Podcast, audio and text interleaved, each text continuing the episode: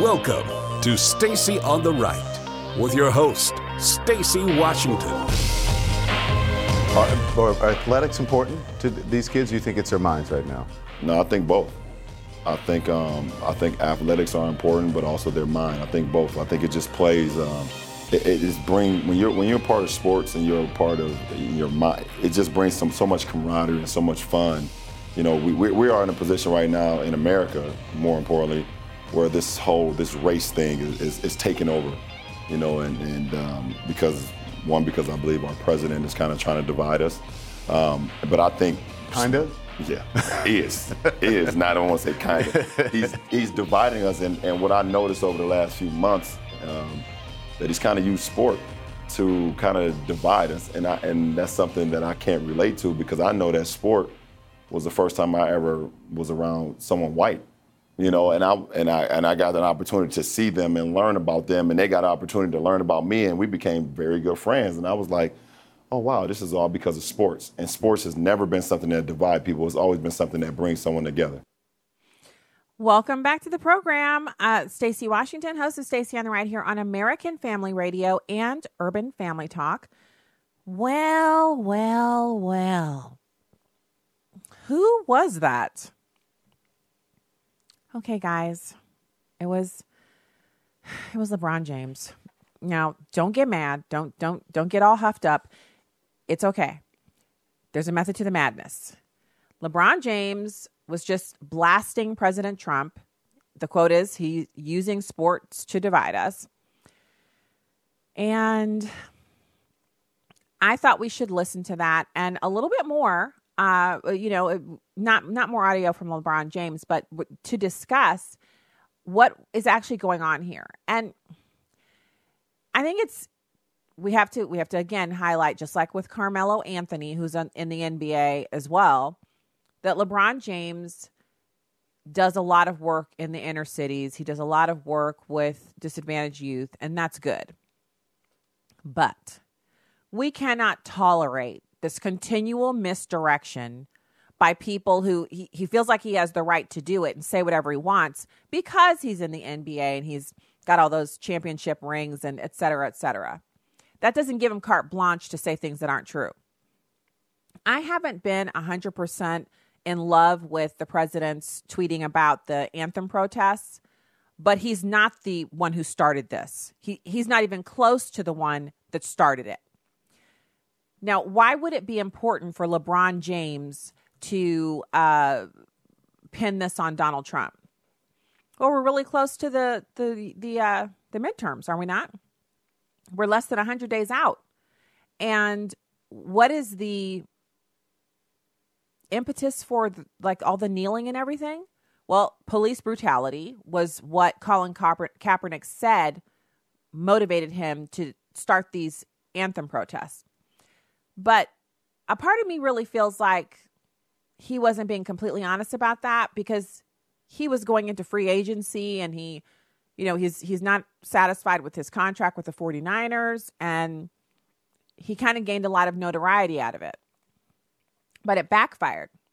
As what should have happened in his mind is people should have been like, "Oh my goodness, he's so right. The police are so brutal. They're so like out of control. We need to totally support him and, you know, lift him up as like this total activist and that that would help move his public persona and that he'd probably get a really great contract out of it. But that was a total bad move on his part. His girlfriend at the time, a DJ on a New York City radio station who happens to be of Islamic extraction, was kind of propelling him into those really what were bad acts. And then the lunacy of him kneeling during the national anthem to protest police brutality while on the job and employed by the NFL. The ridiculousness of him actually putting himself out there on the job. Notice I'm saying on the job because he could have protested at any time. He could have protested at six o'clock every evening. He could have protested at six o'clock in the morning every day. He could have done it on any time he wasn't wearing his uniform for the team that was paying him millions of dollars to play football.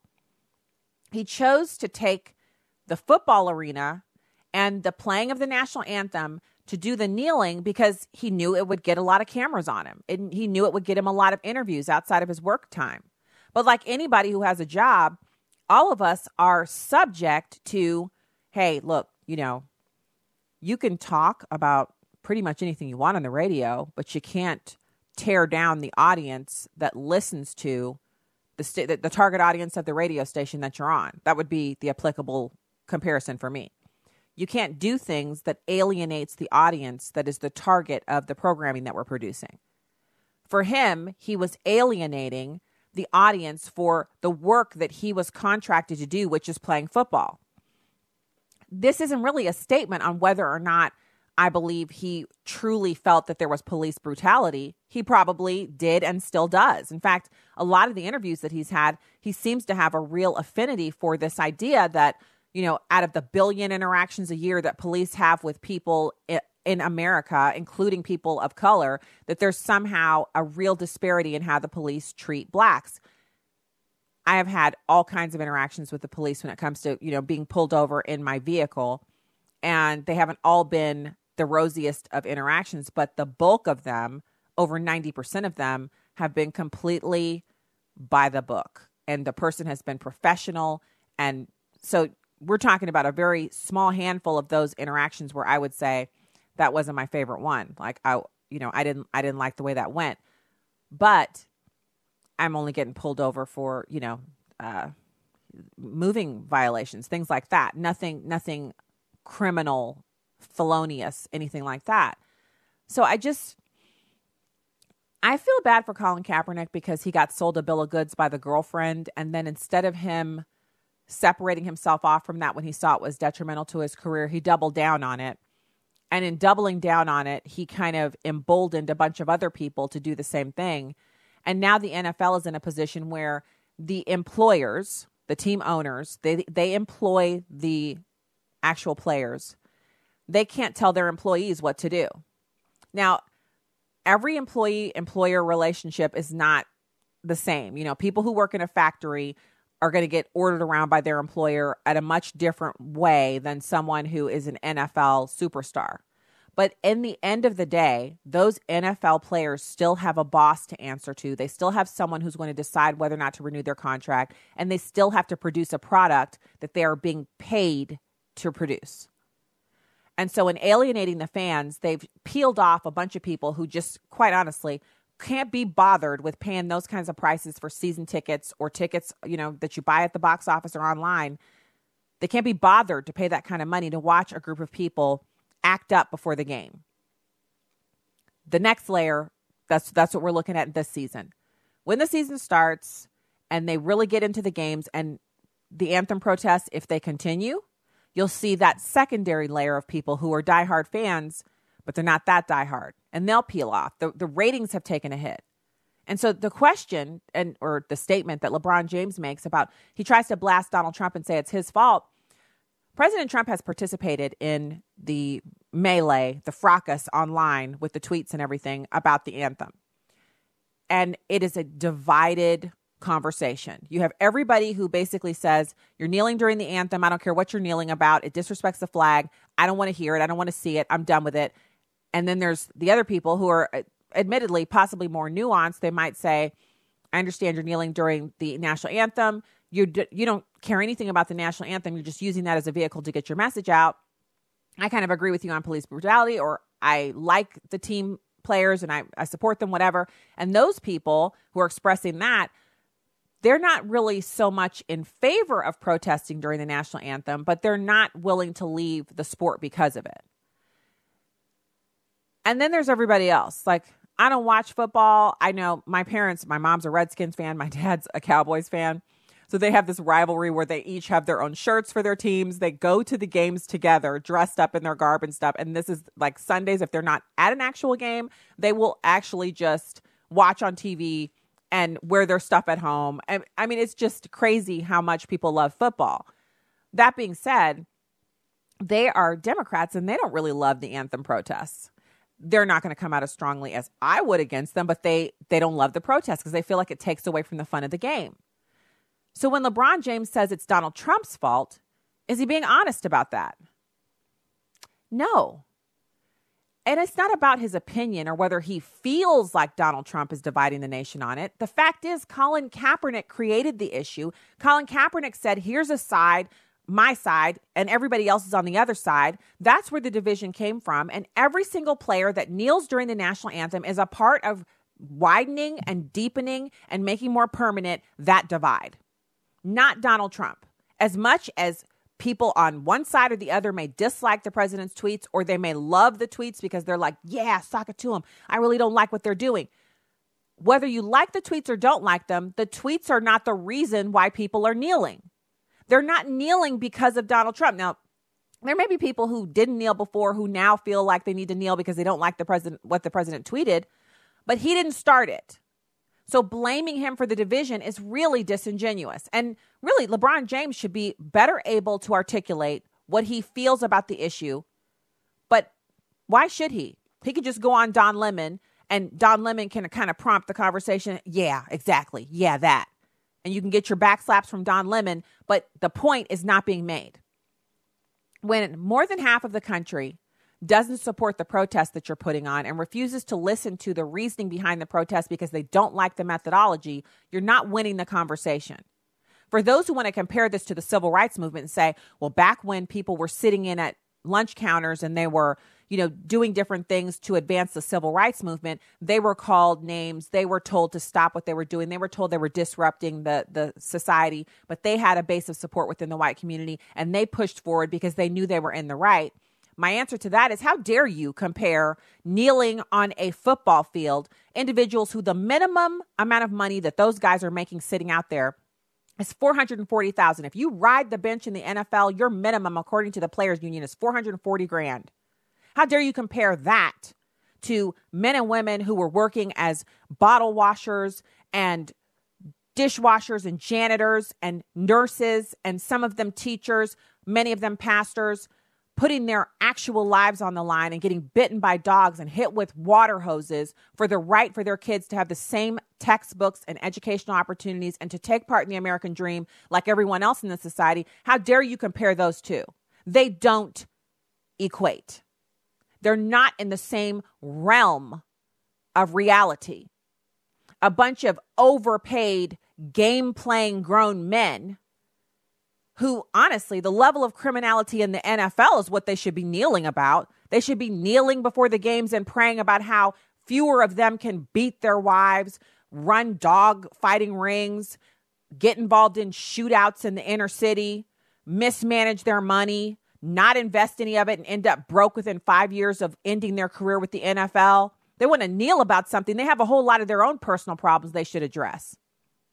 And notice LeBron James is talking trash from over on his side from the NBA, but their contract states they're not even allowed to protest during any part of their appearance in their uniform.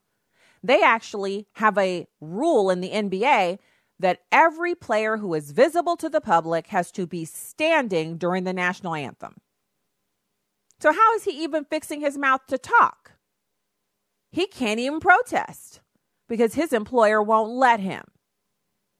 So there's a lot of discussion that we can have. There's a lot, you know, we can we can hey, what you know, is there police brutality? According to Heather Mac Donald, no. She uses government statistics to show that there's not a, a, a concerted effort, an intentional concerted effort by the police in the United States to brutalize black Americans. There's no acknowledgement that highly areas that have a high level of crime are going to have a different policing atmosphere than a suburban neighborhood where the worst thing you ever hear about is somebody going two miles over the speed limit, where there's one murder every 20 years. It's going to be a different kind of policing environment. But we can't have that conversation because we're too busy listening to LeBron James, who can't kneel, talk about people who are kneeling and how everything that's going on is Donald Trump's fault, which, in my opinion, is a symptom of Trump derangement syndrome. The man just can't stop talking about Donald Trump. You know what I say about that. When the haters come calling, just say my name and keep keep it moving. But he's not making any sense. It's not Donald Trump's fault. All right, when we get back, we're going to talk about how the media has their catchphrase with Donald Trump and the fall midterm elections and some more on illegal immigration. Stay right there. Meet Dan Steiner, president of Preborn. Jill came into our center about eight months ago, and uh, she was in a really difficult spot because her husband had, or um, I'm sorry, her boyfriend was incarcerated. She didn't have a place to live. She's out on the street. She came into our center, and uh, when she saw her baby on the ultrasound, she says, I've got to find a way to do this. She changed from abortion minded to wanting to choose life for her baby, and that's where we came in. Coming beside that ultrasound with baby clothes, with housing for her. Her baby just delivered last Wednesday. It's a little boy, he's beautiful. That's the power of ultrasound. 80% of women choose life when they see their baby on ultrasound. To find out more about how you can help save a baby's life, go to preborn.com. That's preborn.com. Or dial pound 250 and say keyword baby. That's pound 250 and say baby. All gifts are tax deductible. Your love can save a life. This is Viewpoints with Kerby Anderson. Over the last few months, I've done a number of radio interviews dealing with sexual abuse and sexual harassment.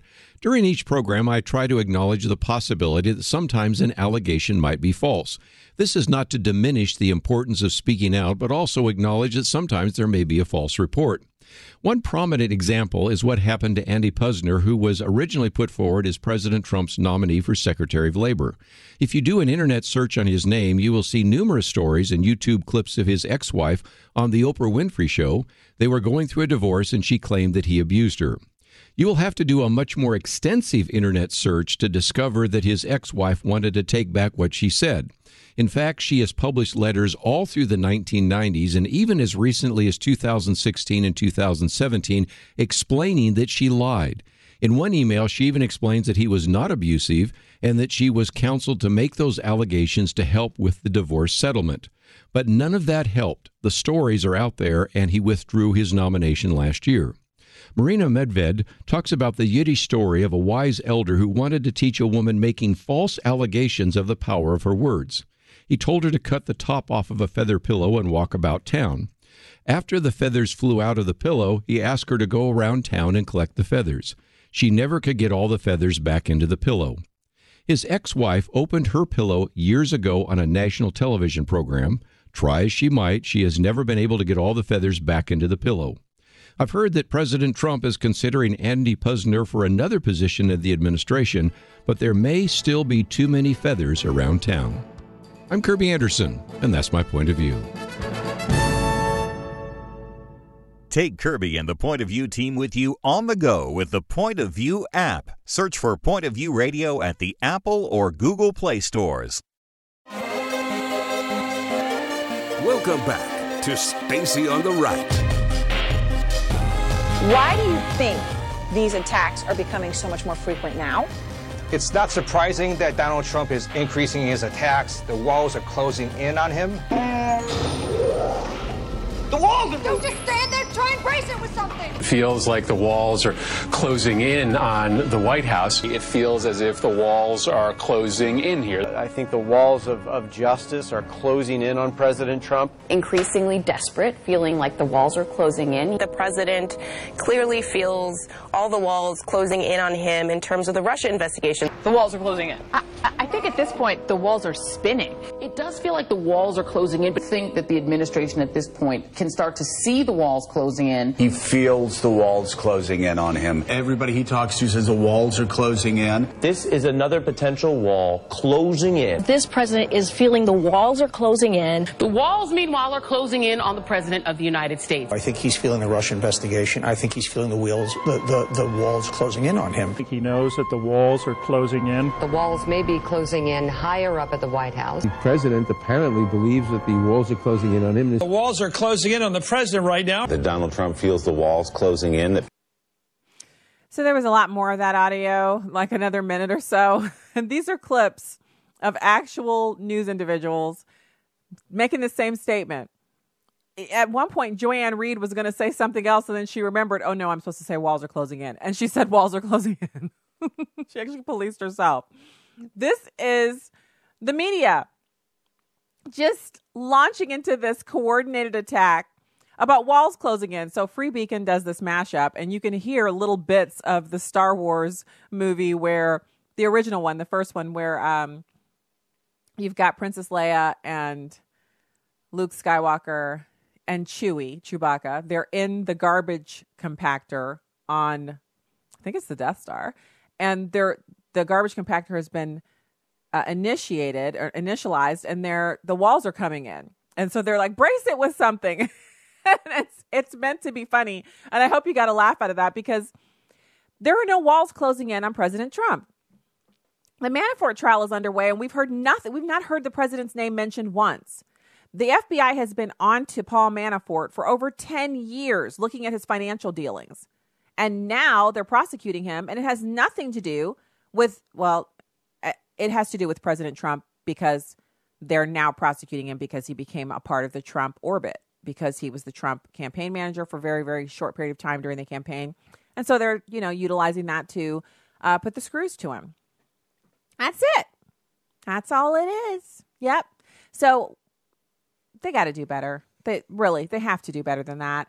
Um, so we missed one little bit of audio from first hour where we were talking about illegal immigration, and I have some more stats for you, some more kind of crazy stats for you.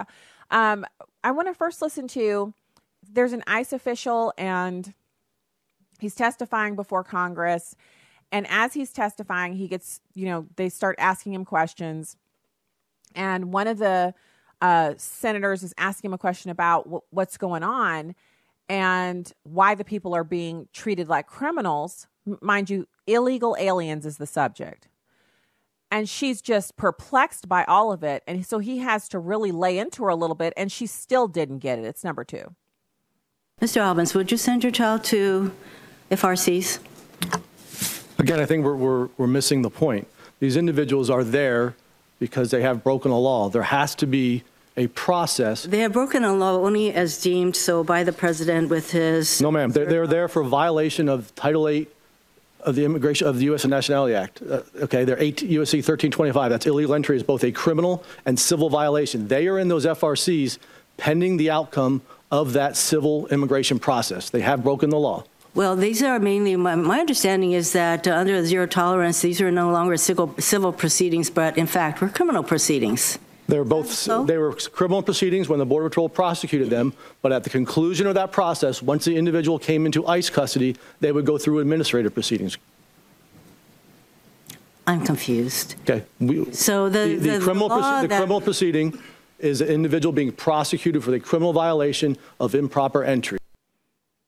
So she's confused. So who are we listening to? You've got Democratic Senator Mazie Hirono from Hawaii.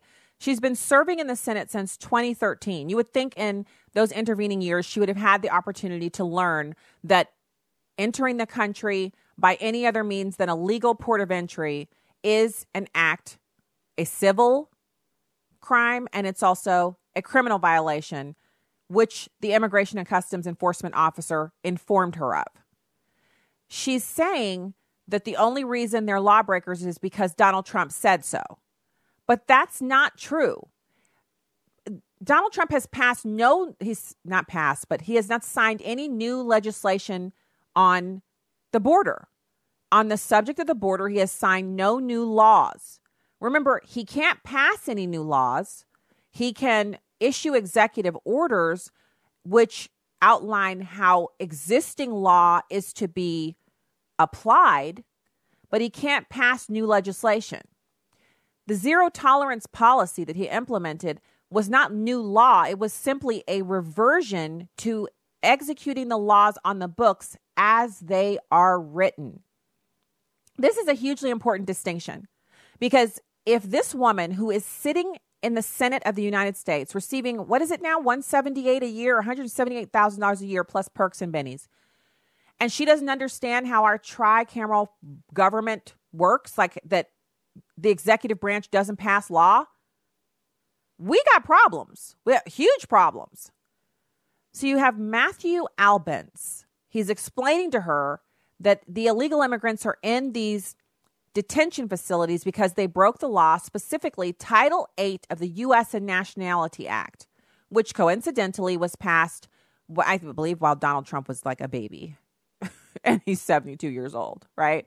there's no way he had anything to do with the passage of that law.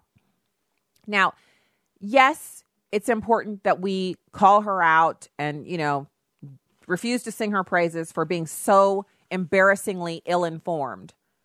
But we have a couple of other things that we have to go over as well. Namely, that we've got just hordes of criminal illegal aliens just rushing into this country. It's like an invasion. And when people say that, I, I had someone say to me in an online messaging group uh, about a month ago, he said, You're using that Ann Coulter rhetoric, that incendiary rhetoric about illegal immigration. But we have to stand together with our brown brothers and sisters against this tyrannical form of government that President Trump is implementing because it's based on racism. Now, first of all, that's a bunch of nonsensical word blather. That's first of all. And second of all, please don't think you're insulting me if you're comparing me to Ann Coulter, who's a best selling author and someone who honestly, her brain is like a finely tuned Patriot missile with a huge sword on top that's been sharpened to within an inch of your life. And it's just zooming around at supersonic speed. That woman's books are a, it's a part of the national treasure. You don't believe me? Read a couple of them. So, not insulted. I'm not here for the comparisons, though, because I don't need to be compared to Ann Coulter on immigration. I actually have the feelings and beliefs and information based position because I've informed myself on it. And I've not only just read some Ann Coulter, but I've read many, many authors on, especially Thomas Sowell is another one who's written some amazing books that touch on illegal immigration and other problems that are endemic to our society. This is an informed opinion that I'm holding, and it's not based on racism. I'm sporting a permanent tan, but even if I wasn't, it, there's nothing racist about wanting immigrations and customs enforcement to do their job and for our laws on immigration to be followed. It's not xenophobia. It has nothing to do with fear of people who don't come from this country or any of that stuff. It's just not the truth. People who hurl those kinds of insults are simply showing you that they have no coherent answer to your concerns about illegal immigration. The fact that there are probably 30 million illegals here, not 11 million. We know there's more than 11 million. Like, we got to stop using that one. How do we know? Well, if you just use the data on arrests, people who are arrested and incarcerated in this country, you know there are well more than 11 million. So you got a top official at the Department of Homeland Security testifying before the Senate Judiciary Committee on Tuesday, stating that the Enforcement and Removal Operations Division arrested more than 127,000 illegal aliens with criminal convictions or impending criminal charges during the fiscal year of 2017. Again, it's Matthew Albence, Executive Associate Director for ERO, and that's a division of ICE, testifying during an oversight hearing. He said the number represents an increase of almost 11,000 in the number of criminal aliens that were arrested in the year 2016. So that's a significant uptick. Now, what were these people guilty of? Because you, you're probably thinking they kept their library books too long. They didn't say hello in the South. You know, it's against the law not to speak in the South. There's a ton of stuff they're doing wrong. They're not washing their dishes every night before bed. They're going to not making their beds up in the morning. No, these are serious offenses. Albence broke down further by the type of crime that illegals were convicted of or had charges pending for more than 76,000 dangerous drug offenses, 48,000 assaults, 11,000 weapon offenses, more than 5,000 sexual assault offenses. So that's 5,000 Americans who have been sexually assaulted by people who, had they not entered the country illegally, those people wouldn't have been sexually assaulted.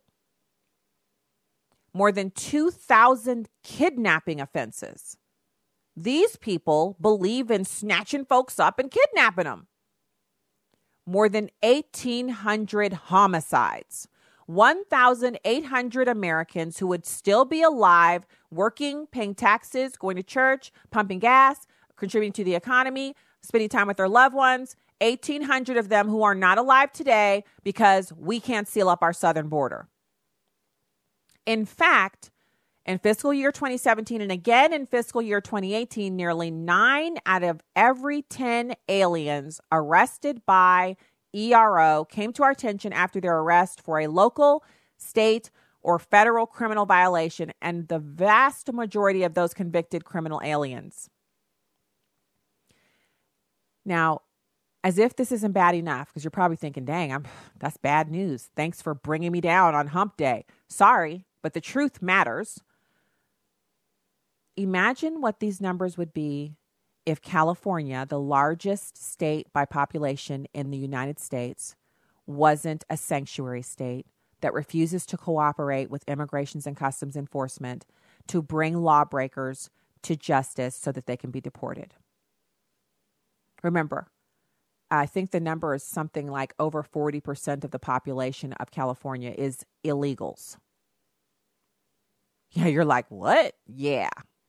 Yeah. So the zero tolerance policy for violations of 8 USC 13.25, improper entry by alien, in which Customs and Border Protection would refer aliens that arrested for illegally entering the country to U.S. attorneys' offices along the southwest border for criminal prosecution in accordance with the standard practice employed by federal law enforcement agencies who arrest individuals for committing federal crimes, CBP transferred these adults to the U.S. Marshal Service pending prosecution.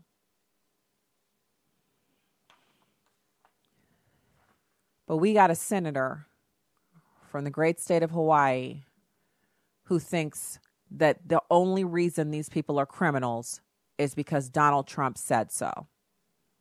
Now, if this weren't such a serious subject, I would have asked my producer to give me some laugh track audio so we could all just sit back for a second and grab our little coffee mugs and our water bottles, uh, you know, so we could be, be hydrating ourselves and we could just spend a good five minutes laughing at how ridiculous that statement is. But this isn't a laughing matter. We can't take time out to be mirthful and enjoy her stupidity because the stupidity that she's peddling is killing people. The refusal to seal the southern border is killing people. The refusal to erect a wall in the places where a wall is needed, to rehabilitate the sections of wall that are currently like the stuff you see outside of a scrap metal heap, is yielding 2,000 kidnappings, 5,000 sexual assaults, 11,000 weapons offenses, which coincidentally, shouldn't the Democrats be primarily concerned with that alone because they're all for gun control? if you're for gun control, shouldn't you want to control the number of criminals who have access to illegal weapons? Because, you know, you know why they're not, because they're too busy worrying about how many AR 15s I have. They're too busy worrying about how many law abiding citizens are actually members of the NRA. Because it's not about them caring about reducing gun crime, it's because they want an, an actionable item that they can run on in the midterm and in the general in 2020. With the Democrats, everything is just a voter issue. It's not a, that they care about the black community. They've moved on. Refugees and illegal aliens are their new co- core constituency. They've forgotten about union folks, except for trying to get right to work, stopped in Missouri and other states that are considering it. They're not concerned with well being and getting people a better life.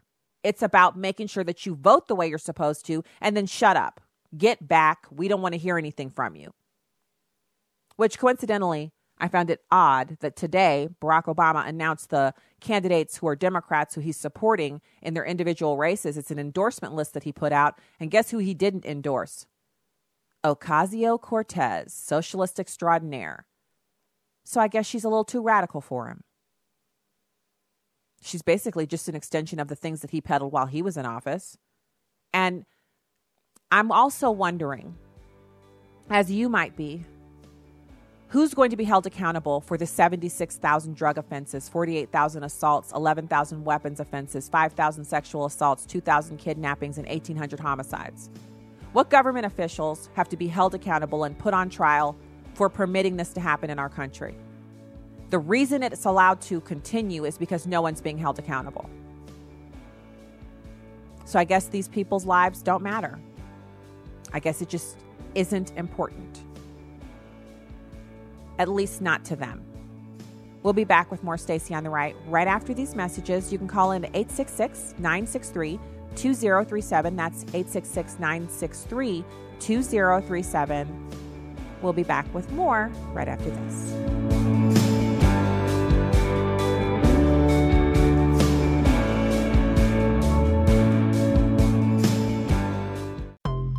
This is just a minute with Stacy Washington. The crisis at our southern border has stymied all reasoning and thoughtful consideration of what is driving the influx of people irresponsibly dragging tiny children thousands of miles to break our border laws. Most of those arriving here illegally are claiming credible fear that they will suffer violence or reprisals in their home country.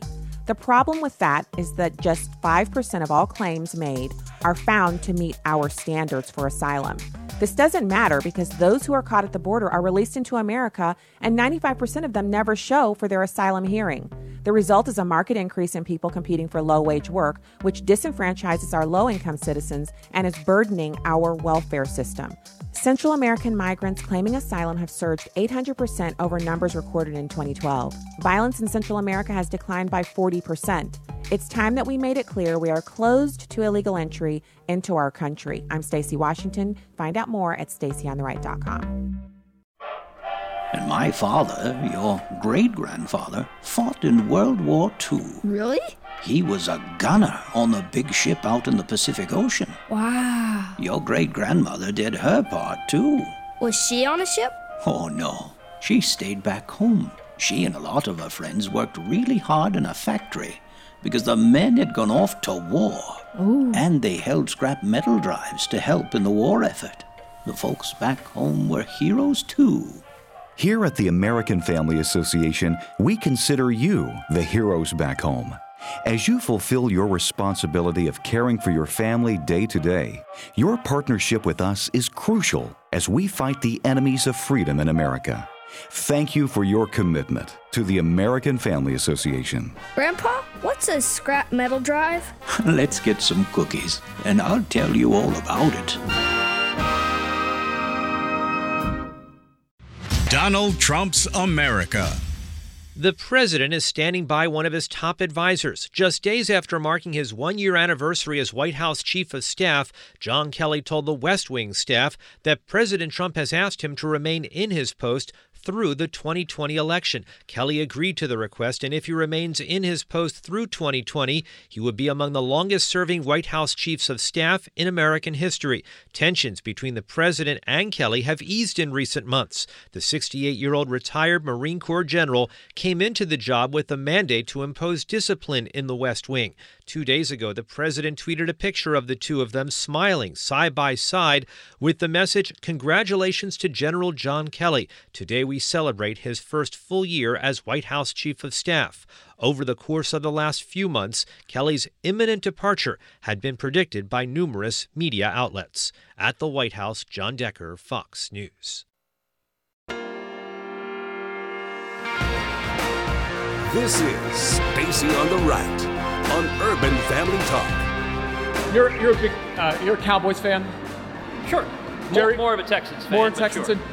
Jerry Jones basically came in and said uh, he's implementing his own policy uh, and, and saying about about his players standing. Uh, and NFL, I guess, put a gag order on him today.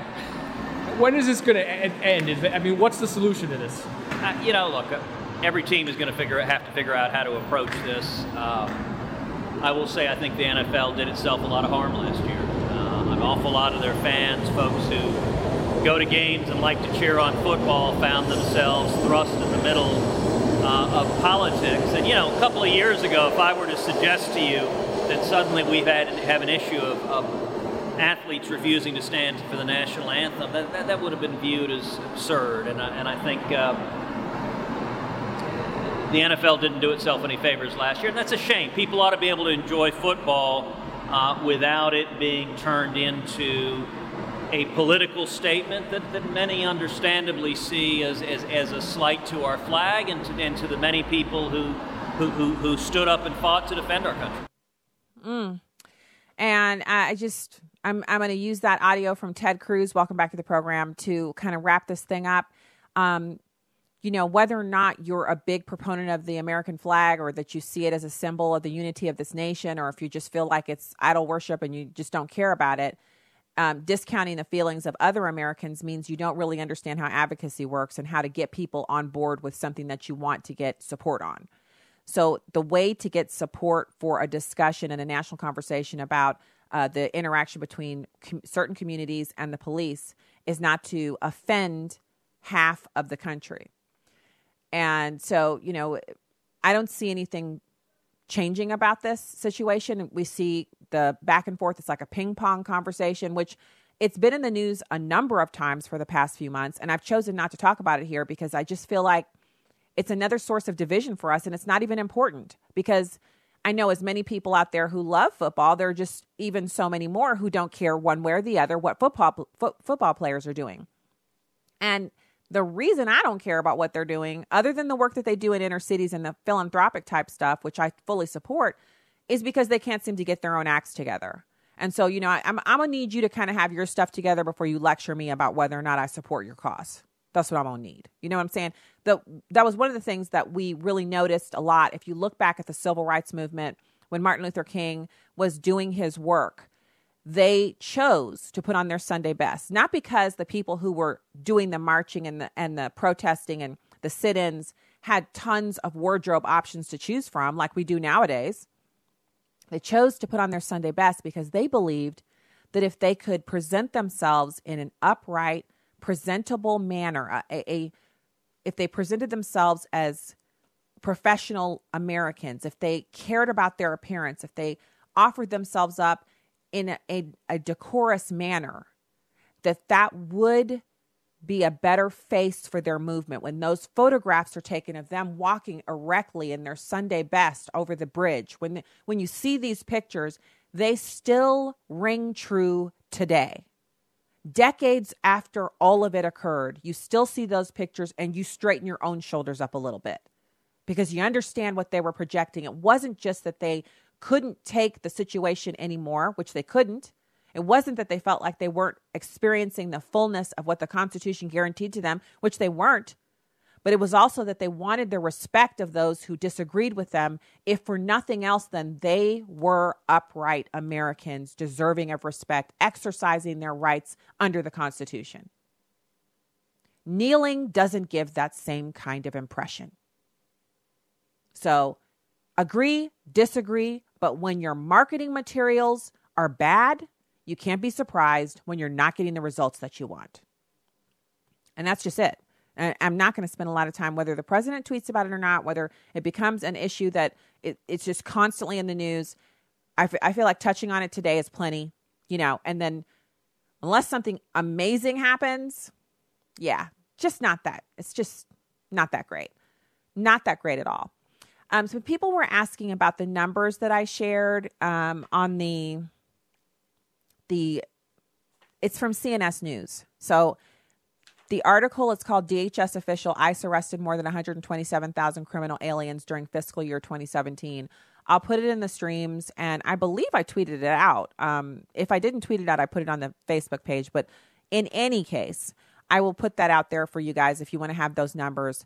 Um, I, I just it's so disgusting that we have to put up with this. Now, last thing about immigration today, and then we're going to get to this story about Canada Dry being a total sham. Now, why is this important? You guys, I gave up soda almost three years ago. I, I don't drink Sprite or Pepsi or any of that stuff anymore.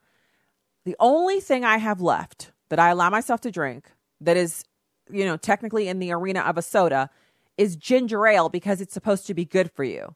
Wait until I tell you what we've just found out. I mean, I'm raging mad. Raging mad. So, first, last on immigration, and this is important too. Remember, Mexico has just elected a hardcore leftist socialist who actually seems to be pretty open with uh, to interacting with our president, even though he doesn't share any kind of you know capitalistic stuff in, in common with uh, with our nation. So this is in Mexico City, and we've got this letter from Mexico's president elect unveiling an ambitious infrastructure and economic development plan, and he sent the letter to President Trump. And the quote from him uh, his name is Manuel Lopez Obrador. The most essential purpose of my government will be to ensure that Mexicans do not have to migrate because of poverty or violence. We will try to make immigration, with an E, so outgoing, outflows, optional and not necessary, wrote the leftist president elect, promising the greatest effort ever undertaken in Mexico to create jobs and reduce crime. Now, coincidentally, uh, and I, I've shared this before, I want to make sure you know this. The largest number of Mexicans anywhere, concentration of Mexicans anywhere in the world outside of Mexico is in the United States. Also, Nigerians, Also, a few other nationalities. Like we're the in we're we're where everybody's trying to get. Okay. Now, Central Americans actually outnumber Mexicans in illegal crossings at the U.S. border because a lot of Mexicans have seen the negative conversations around immigration and they're staying put. And they're staying put because things have improved a little bit in Mexico, namely due to us shipping a bunch of our factories down there. Now, the GAO report found that 45,272 Mexicans overstayed their visas in 2015. So you've got the illegal immigration through the crossings over the border, but then you have visa overstays. Remember, visa overstays comprise about 40% of illegal immigration, and that's from all over the world, not just Mexico. The GAO concludes that out of the 45,000 plus Mexicans who overstayed their visas in the year 2015, about 42,000 of those individuals, so basically all of them, are still here. And it's 2018. Let me let me check. Let me double check. Yeah, 2018. Okay. So they've overstayed their visas by three years. We have no effective mechanism by which to extract individuals who are overstaying their visas. So President Trump has responded with his own letter to Mr. Obrador. He sent it in a Spanish translation, and Mexico's Foreign Secretary designate Marcelo Ebrard is going to read it at a press conference in Mexico City later on this week.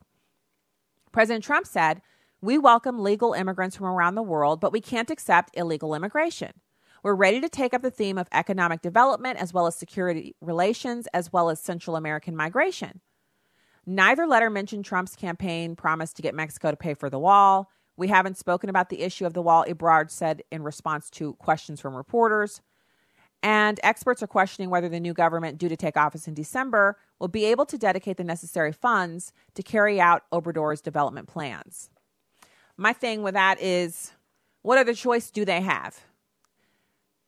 Any other situation in which you had hundreds of thousands of people who were criminals crossing over into another country and killing and raping and kidnapping the people in the country they were going into, it would be considered an act of war that kind of language, which is just truth telling, gets liberals so upset they literally, you can see the eyes start to bulge, the face gets red, and they look like they want to choke you. They don't actually choke you, but they look like they want to. That's not cool, bro. That's not cool. It's not about your feelings. It's not about whether or not you love illegal immigrants because you don't want them in your town, but you love them in America. It's about the fact that it's like an invasion numbers like the ones I shared, that's not the kind of numbers of people who are here out of love, as George Bush said, or here to make a better life for themselves, or they're here for the economics. Some of these people are here, just like the president said, to rape, assault, kidnap, and kill. At least 127,000 of them are. And that's way too many. Just think about the population of your town and compare it to 127,000. Just imagine 127,000 criminals rolling up into your town. Now, if you live in a huge metro area like Atlanta or something like that, you might think, oh, that's a lot of people, but at least we have a few million here, so it wouldn't be a fair fight. We're talking about hardened criminals. If you live in a small town, that's more than the population of your town by a lot. I can think of a ton of small towns right here in this area could not contain that. We're just letting that happen. All right, y'all. It's time. We got to talk about this Canada Dry. This is a serious problem. It's serious because I had convinced myself, as had many other people, according to this article, that drinking Canada Dry was something that was good for you. Now, if you are unaware, ginger as a root that you buy at the grocery store, you can buy it with the vegetables. You can peel it off the the skin, which is like paper almost, and you can cut it into chunks and boil it and then pour that boiled ginger water into a strainer to keep the trunks and the, the little strands out and you can make hot tea with it. And it's really great if you have the flu or if you have a fever or if you have any kind of stomach upset, you can drink that warm or you can refrigerate it and drink it. And it's very helpful. You can sweeten it with honey. You can use sugar, I mean, but you can sweeten it with honey. And it's very restorative and it tastes pretty good. Like it has a kind of almost spicy taste, but not really. It's delicious. Now, it's harder to make it taste like Canada Dry. It's like super hard to make it taste like that. And I've always wondered why, because I've tried to make ginger ale at home using the Perrier carbonated water and the boiled ginger and sweetened with honey, and it never comes out like something that I'm like, ooh, this is, you know, it tastes it tastes good, but it's nothing like Canada Dry. Well, here's why. Because Canada Dry ain't made from real ginger ale. It's not made from real ginger. That's why. And if you think I sound annoyed by that, you are correct. It says that Canada Dry only actually contains a microscopic microscopic drop of ginger flavor extract.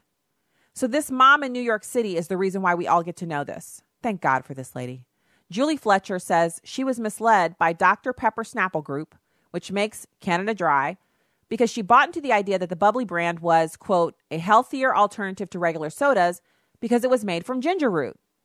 She says Canada Dry's ginger flavor extract is not real ginger, as reasonable consumers understand the term. She filed a class action lawsuit in New York. It is manufactured in a lab using various chemicals and extraction processes. She's from a tiny village roughly two hours south of Buffalo, New York, called Bolivar, and she regularly bought ginger ale by Canada Dry in two liter bottles for her kids.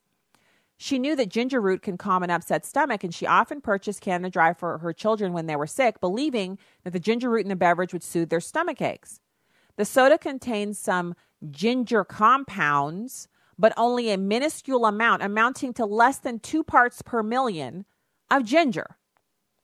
Canada Dry claims that it is 100% natural flavor, but actually it's full of high fructose corn syrup, citric acid, and preservatives. So, Plano, Texas, Dr. Pepper Snapple Group actually capitalized on their Canada Dry is made from real ginger campaign by using commercials, creating commercials where workers pull up ginger root plants on Jack's Ginger Farm, voicing over in the background real ginger, real taste. Within six months of adding the claim, Canada Dry sales skyrocketed by almost 9%. And they've continued to increase every year thereafter because people like me even with sales of regular sodas continuing to de- decline. Similar lawsuits have been filed in Missouri, Massachusetts, and California. DPSG didn't return a message to the Post requesting comment. The Missouri suit was dismissed, but in that case, Dr. Pepper Snapple Group argued that independent test showing zero amounts of ginger doesn't mean there's no ginger in it. That was their argument that the judge accepted. The company claimed ginger is used to make the natural flavoring. So, I'm not going to leave you on that bad note today, except that I am because the show is basically over and I am totally miffed about not being able to purchase ginger ale anymore. So I'm on the hunt, y'all. I will find a ginger based replacement for my Canada Dry ginger ale. And when I do, I will post it on my Instagram account so that we can all enjoy it together. This is an outrage, and I will not. I will not be without satisfaction. I will find something to replace ginger ale and I will no longer purchase it. Sorry, I'm just not going to do it. So that's the show. Tomorrow, we're going to delve into the story about this Ohio cafe that gives discounts to customers who bring in their church bulletin and the atheists who hate it. God bless you. Have a great night. See you tomorrow.